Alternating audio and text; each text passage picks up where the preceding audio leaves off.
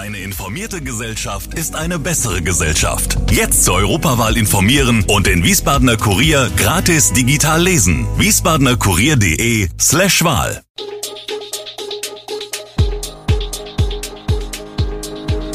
Gude, unser morgendliches News-Update. Das Wichtigste aus Wiesbaden für Sie im Überblick.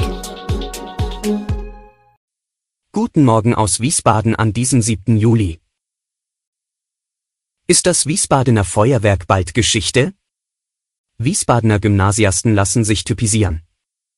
Und ein Blick in die Ukraine. Das und mehr hören Sie im heutigen Podcast. Licht- und Drohnenshows statt Wiesbadener Silvesterfeuerwerk? In seiner jüngsten Sitzung haben Grüne, SPD, Linke und Volt den Magistrat beauftragt zu prüfen, ob es möglich wäre, das in den kommenden Jahren umzusetzen. Menschen, die keine Böllerei mögen, würden so auch abgeholt. Dazu werde kein Feinstaub und kein Müll verursacht und auch die Tiere würden nicht verschreckt. Die Feuerwerke zu Silvester seien gesundheitsschädlich und schlimm für alle Tiere. Die Opposition will diese Licht- und Drohnenshows jedoch erstmal auf anderen Veranstaltungen testen. Außerdem sei das Feuerwerk Tradition und habe für viele Menschen eine große Bedeutung. Zu bedenken gebe es außerdem noch die exorbitant hohen Preise für Drohnenshows. Licht- und Lasershows seien insgesamt billiger. Wiesbadener Gymnasiasten haben sich jetzt für eine Stammzellenspende typisieren lassen.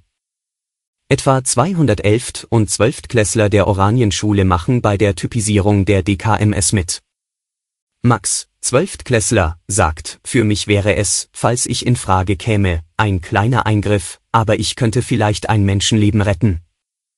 Denn solche Blutstammzellenspenden betreffen Menschen, die unter Blutkrebs leiden. Zur Typisierung brauchen die Oberstufenschüler keine Einverständniserklärung ihrer Eltern, allerdings wäre diese wohl ohnehin kein Problem. Meine Eltern sind selbst registriert, berichtet Loana, die in der Q-Phase ist. Wenn es sonst zu Typisierungsaktionen kommt, dann gibt es oft im Umfeld von Schulgemeinden oder auch Vereinen direkt Betroffene. Das ist bei der Oranienschule nicht der Fall gewesen, weiß Verbindungslehrer Christian Reinsch, der die Aktion mit der SV gemeinsam organisiert hat. Teilnehmen dürften Schülerinnen und Schüler ab 17 Jahren. Ein Idsteiner Bauunternehmer kritisiert die städtischen Ordnungshüter für zu strenge Kontrollen beim Parken. So sei ihm ein Strafzettel zugeflattert, der ihm unterstelle, zur falschen Zeit am falschen Ort geparkt zu haben, was seiner Meinung nach nicht so war, ist er überzeugt. Generelle Ungleichbehandlungen der Handwerker vom Ordnungsamt seien im gesamten Handwerkerkreis bekannt. Das Ordnungsamt selbst weist die Vorwürfe der Hinterhältigkeit zurück, das ist ein durch die Straßenverkehrsordnung festgelegtes Verfahren und den Handwerksbetrieben bekannt. Auch bestehe laut ihnen die Möglichkeit, einen, allerdings kostenpflichtigen, für das gesamte Rhein-Main-Gebiet gültigen Handwerkerparkausweis zu beantragen. Durch den Ausweis sei für die Ordnungspolizei erkennbar, dass eine Genehmigung vorliege, und es würden keine Verwarnungen ausgestellt. Wir blicken in die Ukraine. Präsident Selenskyj sieht in westlichen Waffensystemen schon jetzt eine kraftvolle Verstärkung der ukrainischen Armee im Krieg gegen Russland. Mit treffgenauer Artillerie zerstöre die Ukraine Depots und andere Ziele, die für die Logistik der Russen wichtig seien, sagte Selenskyj in einer Videobotschaft. Das reduziere das Offensivpotenzial der russischen Armee erheblich. Die Verluste der Besatzer würden mit jeder Woche zunehmen, meinte er. Der Donnerstag ist für die Ukraine der 134. Kriegstag seit Beginn der russischen Invasion Ende Februar. Selenskyj warf Russland auch einen Raketenangriff auf die pädagogische Universität der zweitgrößten Stadt Charkiw vor. Nur ein Feind von Zivilisation und Menschlichkeit könne Raketen auf eine pädagogische Universität abfeuern.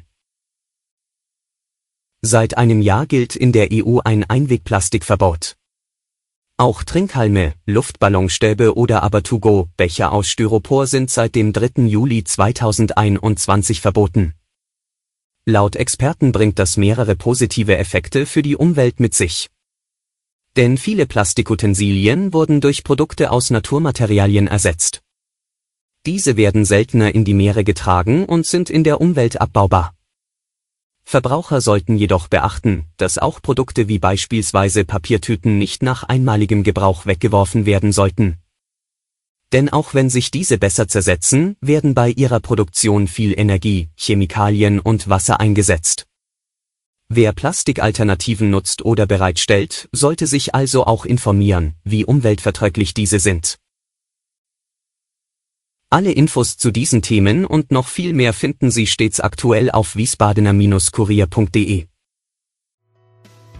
Gute Wiesbaden ist eine Produktion der VRM von Allgemeiner Zeitung, Wiesbadener Kurier, Echo Online und Mittelhessen.de.